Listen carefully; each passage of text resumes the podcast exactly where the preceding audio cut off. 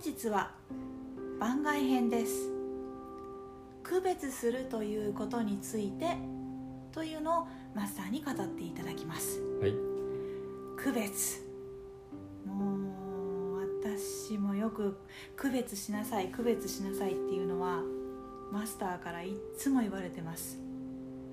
区別って私にとって魔法の言葉なんですよ。どう魔法かっていうと、うんあの友達からいろいろ質問質問というか相談とか、うん。まあ、家族のこと仕事のこと恋人のことっていろんなジャンルの質問を受けるんですけどうん。全部と言っていいほどそれ区別したらいいよっていうこのうん。このアドバイスねめちゃくちゃ汎用性あるんですよね。うんうん。それで何人ものこう相談をうん。相談に乗ってそうだよねそれいいよねっていうのをね自分の手柄にうんしてきた。うん。お世話になっております区別さん。はい。なるほど。今の話の中で汎用性という言葉が出てきてバナナって相当文字を知ってるな こういう言葉が出てくるとは思わなかったけど。マジっすか。うん。まあ確かにそうだよね。あのね区別するについてはうん。俺ね今からね50年と言わないけど4445年だったと思うけど、うん前に、えーまあ名前挙げたら京都大学の国文の助教授から教わったんよ、え？教わったと言っても一言。はい。俺に向かってうん。学ぶということは区別するっていうことなんですよね。ってこう一言言ったの、うんうん。そこでハッと気がついてあうんそうだって思ったわけ。うん。でこの、まあ、結論から言うとうん。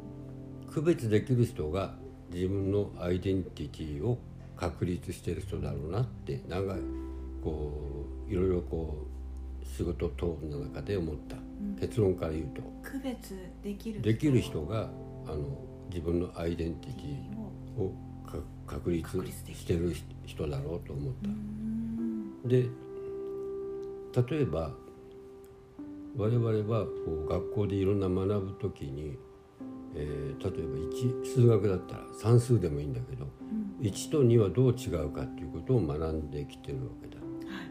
それから宇宙なんかで最近はあの惑星と彗星はどう違うかとか。それからなんだろう。そうまた恒星と惑星はどう違うかと区別する。そして、えーせ法律的にはうん。窃盗と強盗はどう違うか。あということは学ぶことで区別ができる。ーうん。だって親子の場合ん。例えば親が子供を自分の所有物かのようにしてしまう。というケースがあるみたい。うんうんそうするとそれは親と子が区別されてない。ということになるわけだ親から見てこう自分のもの一個体として見てしまう子供をいつまでも。人として見ずに個体として見る。そう。別というふうに見ないといけない。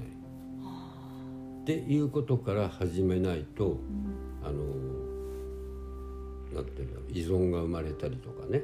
うんあるいは過剰な過管,、まあ、過管理が生まれたりとか。うん。っていうふうになっていくことで区別とは学ぶこと。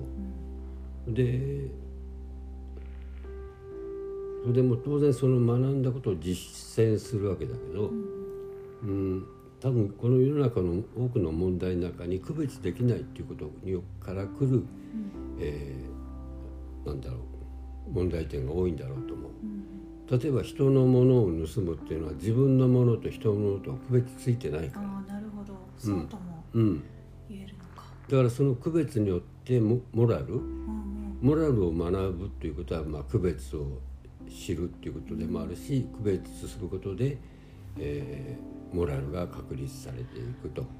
こういうことにもなっていくわけで、区別することでうん。モラルも確立していく、そうそうそうそう。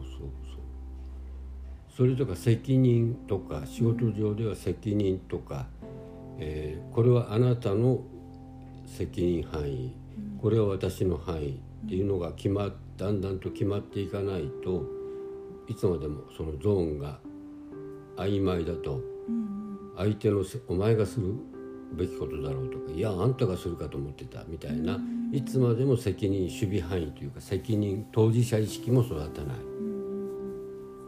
ていうふうに俺は思って、でもだから結局生きていく上で学ぶことは必要だと思うけどそれは一つ一つ区別していくことに、いろんな物事を。でじゃあ全部世の中のその神羅万象の現象を区別できるかっていうとまだできてないものが多くて、まあ最近の例で言えばコロナと風邪とはどう違うかっていうのを、えー区別してそのコロナは風邪風邪は菌でありえーコロナはウイルスであり風邪の菌よりはウイルスははるかに小さいとか、作用があ作用というのかな、えー毒性がどう違うかとかっていう区別することでそこから、えーコロナに対する対策例えばワクチン治療薬というのはそこからは発展していくということになるので根本は区別だと俺は思う。うん。世の中のものをうん。区別する、うん、だから例えば、うん、風邪という菌が発見されて今度インフルエンザのウイルスとかエエイズとかエボラ出血熱とかこうウイルスが出てきた時に初めてウイルスと我々は出会った時に、区別つかないと風邪の薬とかだけで済ましてしまっていけるだろうと思ったらとんでもないことになると。だそこでやっぱり研究者はどこがどう違うのかを区別していってる。きた。結果、えーいろんなインフルエンザのえーワクチンとか薬治療薬とかが生まれたりとか。こういうふうになってるわけで、うん、だから他のことも何でもそうだと思う。そうですね、うん、だから人は協力し合っていくわけだけど、そういう社会性があるけど依存と区別のあ依存と協力の区別がつかなければ、もうわけわかんない状態になってしまう。でお互いがこれ協力だと言い張ったりとかするから、そこを区別してこれが私の範囲とか私の課題とかっていうふうに分けていくことであるいはそれがだんだんできることで自分のアイデンティティあるいは自分らしさっていうものが確立されていくんだろう。区別する。そういう時にこう協力とうん。今言ったよううん。な協力と依存との違いってなった時うに、ん。人によって、うん。いやここまでが協力でうんしょ、うん。いや私にとってはここまでがうん。依存だようん。っていうのって人によって違うような気がするんですよ、うん。だからこそうん。アイデンティティってマスター言ったんだと思うんですけど、うん。それをこうどうやったらこう人と恋人だったり、うん家族だったり職場の人だったりとうんすり合わせていくっていうのはうん。どうやったらいいのかなって今思います。そうだよね。そうするとこのテーマって民主主義とまあ権威主義とかかつてのまあ全体主義共産主義なんかともの対立とも似てて、ああスケールが。うん、いやいや本当に。大きい。ベースはここにあると思う。はここからあの民主主義というものが生み出され、あるいはあ全体主義とか出てきてうん。例えば、その恋人 A さんと B さんがいて、うん。A さんという人が絶対的に良き区別をする人だとする。うん。もうまあこんな人いないと思うけどまあ仮の話全く間違えることなくうん。良き区別ができる人だとする。そうするとその人の言う通りすればいいわけだよね B さんはうん。恋愛関係の時でもうんあの仕事場でも何でもうん。とかそういう人いないから結局区別のそのゾーンというのが人によって当たり前が違うので、そこで初めてディスカッションというか話し合いが必要になるわけでね、それが国会だよねお民主主義の場合。お国会。うん。すごい国会うんの答弁と、うん。彼氏彼女たちの一緒。喧嘩は一緒。一緒一緒一緒。だから政治って民主主義国家の政治って、うん。今日本だったら1億2,000万。そうすると仮に A と B というふうに1億2,000万が意見が違っ、うん。当たり前が違ってたとすると、まさか6,000万と6,000万同士でディスカッションできないから 代わりにと言ってあの議員を選ぶ。うん。でその人が国会で「いやああだこうだこう A と B に」とか場合によっては C に分かれてああだこうだ議論をするわけだ。うんうん。だからものすごい手間と金がかかる。うん。民主主義って。うんなかなか決まらない。うん。ところが良き独裁者がいたらばつまり A, A さんが良き独裁者であるならばその人の言う通り聞いて聞きゃいいんだから非常に楽。B さんも。確かに。だからそれがずっと 膨らんでいけば家族、仕事場に膨らんでいったりとかでするとうんこんな楽なことはない。まさにマスターと同じようなことを最近、あのラジオで聞いてあの歴史のね私がいつも聞いてるやつで全く同じこと言ってたんですけど、うんうん。その中で言ってたのが本当だったら良き独裁者にうん。独裁されるのが一番いい、うんそうそうそう。けど民主主義っていうのは、うん。それこそナチスの時みたいに、うんうん。最悪のケースにならないためにうん民主主義ってあるんです、最高じゃないんですっていうのをうん。こう言ってました。三権分立とか、ああいうのって、そうそうそう。だからじゃあ良き独裁者って誰っていうことになるわけで、うん。今まで歴史上でいいましたかっていうことになるといないんだ、その良き独裁者のがを実は人人類は作り出した。え？神。あ。神とか仏釈迦とか確かに。作り出したわけだ。ある意味こう心とか思考とかの面での独裁者ですよね、そういうこと。行動とか全部。そういうこと。はあ。ところが問題はこれはニーチェが言うようにニーチェさん、そう。神は人間の失敗作か。うん。人間という不不出来な生き物が神を作り出したとうんじゃないかとニーチェは投げかけているわけだから、うん。不出来なものが良き独裁者独裁者作れますかっていうことを言ってるわけで、うん。俺はそこはあ本当に当たってるとは思うけどね。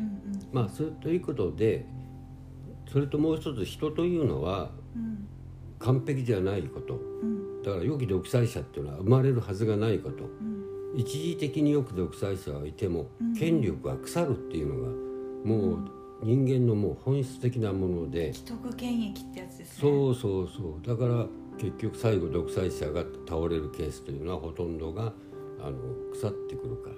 うん。だから民主主義を選んだわけだけど民主主義というのはまだ理想まで行ってなくてみ理想の途上だからうん。延々とこうやらないといけない。うん。でもそちらの方がうん。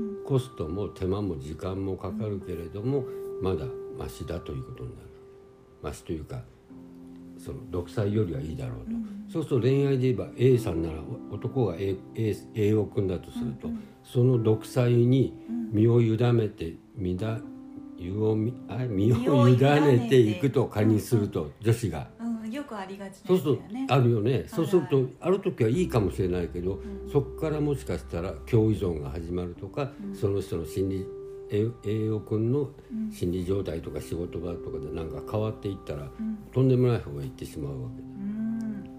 だだから手間もかかるけどそっちに行った方がいいとうんいうのが今の我々の状態だと思う、うん。そうなると自分を伝える力っていうのがディスカッションというか対話する力が必要になってくる、うん。っていうことだと思自分を伝える力。ううんディスカッション力。そう。だから今その政治の話とかになっていくとえー難しいとかなるし、オバマとトランプがこうああだこうだやって、まあ、バイデンがあオバマじゃないやバイデンが、うんうん。まあ、当選したわけだけど、これってしあのこの縮図が我々の職場でもあるし、うん。恋愛関係家族関係でもある、うん。と俺は思う。うん。じゃあ結局幸せに生きていきたいなって思った時よりアイデンティティ確立したいなって思った時アイデンティティ確立したいなんて思わないですよね普段。なんだろう。まあ自分らしく。かなんとなくじまあなんとなくでもいいけど、自分らしくということでいいと思うんだけど、うんうん。だからその自分らしくとからしさっていうのはうん非常に抽象的な表現でうん自分とか言い切ってないからん。アイデンティティって本当に曖昧な部分は多々あってうん。非常に難しいけど結論身も蓋もない結論を言えばうん。だから幸せになったり恋愛が鳥羽の愛とかね、うん。えーずっと一緒に仲良くとかうん。これは本当にそのとその通りなんだけどそれぐらい人の営みというかそれがとても難しいということだといやだから諦めましょうって話じゃなくて、えー本当にだから政治もそうだしから我々恋愛だって結婚生活家族生活職場本当に人が複数いるところは今バナナが言ったように当たり前が違ったり心理心理状態が状況によってか変化してしまったり本当にだから難しいところにいる。うん。だからそれを難しくしないためにはっていうことで紀元前から哲学者とか、えーそういう人たちがまず区別してうんそして学んでうん。そして少しでも生きがいとか幸せとか成長とかの方に向けていこうということを、俺俺なんかよりはるかに天才的な人が研究ししてきているというのが哲学。それから、えー心理学社会学文化人類学、そして最近では脳機能学とか、うん。社会心理学とか、まあ、いろんな分野に分かれてきてるけどということなんだろうと思う。なるほど。じゃあしっかりと区別して、うん。学んで区別してそしてそれをうん。相手とか周りの人にきちんと伝える力をうん。つけていくっていうことがうん。一番一番一番って言うとあれやけど大事うん。すごく大事だよってそうことですね。そうだね。だから恋愛でもそういうまあそういうあのことを別に研究者になろうというわけじゃなくて学びながらうん。向き合っていくっていうのが大事なんじゃないかなってお互いが、うん、確かに、うん、って思うけどね。うん、最近マスターがこれ区別するの難しいなと思ったこととかってありますか？区別うん区別することが難しい。うんもうマスタークラスになったらそれとももうあれですか？秒で区別できる感じですか？いやいやいやとんでもない。俺まだ難しいのあるよ。例えば今目の前にいるお目の前に誰か女の子可愛い女の子がいたとする、この子は俺のこと好きだ。嫌いだっていうことは秒でき区別できるわけないだろう。相手の気持ちね、うん。相手の気持ち、うん相手の気持ちを自分が区別するってなんかあでもしなきゃいけないのか。いやそういう時ってあるだろ、うん。あこいつこいつ俺のこと本当に好きなのかな、いやもうでも腹の中では本当は嫌って嫌ってるけど俺に付き合ってるだけなのかなってこう思う時あるじゃない。やっぱり区別つけようとしたくなるじゃない。はいはい。その時にって言ったって分かんないよな。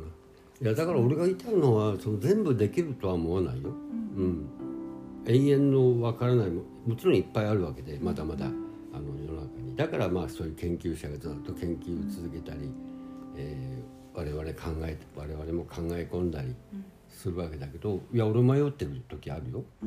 だから良き独裁者になれたらいいしのそっちの方がいいのかなとか仕事場でも。じゃあ良き独裁者って本当にこれ良きなのかとかうん。民主主義的に行くべきだとか。だってみんなそどっちかと選んでいってない？うん職場とかその恋愛家族関係民主主義的に行くのかじゃあ私が良き独裁者になっていってカンカンカンと行こうかとか、うん確かに。ま、迷ってない？迷ってるし、うん。なんかこう完全に独裁側にうん行った友達を見ると心配になる。そうだよな。大丈夫？彼氏の言うこと聞きすぎてない、うん。逆にあんたちょっと尻に引きすぎてぺっちゃんこになってあないそうそう相手とか。そうそうそうそうう。ん、心配になります。だから多分永遠に迷うことは迷う。うん。だけど両方いっぺんにはできないじゃないか、うん。だから俺は手間はかかるけどやっぱりうん。俺はそれほど良き良きというか、ん。この天才的な善悪の判断から正非の判断をできる人じゃないからまあ民主主義を選んだっていう感じはあるな。うん。なるほど、大事なのはやっぱり区別して選択うん、そう。して伝える、そうだって選択していかないと進めないもんな、うん、どどれかを選ばない限り。そうですね、うん。何かを選ばないと、うん。それを自分で選んでいくうん。っていうのって大事ですね、うん。何を選ぶにしても、うん。バナナの中には良き独裁者的な良きか悪しきか分かんないけどそういう要素ってある？良き？独裁。んそう独裁。どういうこと？例えば職場なりチームなり恋愛なりで自分の思い思思ったと通りの方向にみんなを引っ張っちゃうっていうかトントントントンとその方が早いじゃないかっていうやりたいやってみたいそっあちにってある。ありますね。なんかこう整理整頓するの好きなので、うんうん。え絶対こっちのこっち行った方が、うん。こういうやり方した方が絶対効率ええやんとか、うん。なんか効率悪いことが好きじゃなくてうん。こういう風な動きをしたりこういう風に人に伝えた方がうん。効率いいのに、なんでそんなうだうだ言ってんだろうとか、うん。なんでやらないなんでやらないんだろうとかとか。これだけ私がやって見せたのになんで真似してくれないんだろうとか。とか真似してくれないんだろうっていうよりかはなんかなんでそんな効率悪いことするんかなっていうのは思ってその時ムクムクっとこううわ引っ張りてーみたいなのはありますね。でも、うん。それをねまあ相手に容認されてるわけじゃないからじっと見てるだけなんです。容認？委託？委託ですね。ね。リーダーシップの委託、うんうん。なるほど恋愛面でもはい。そんな感じはい。のこと多いのではい。大変？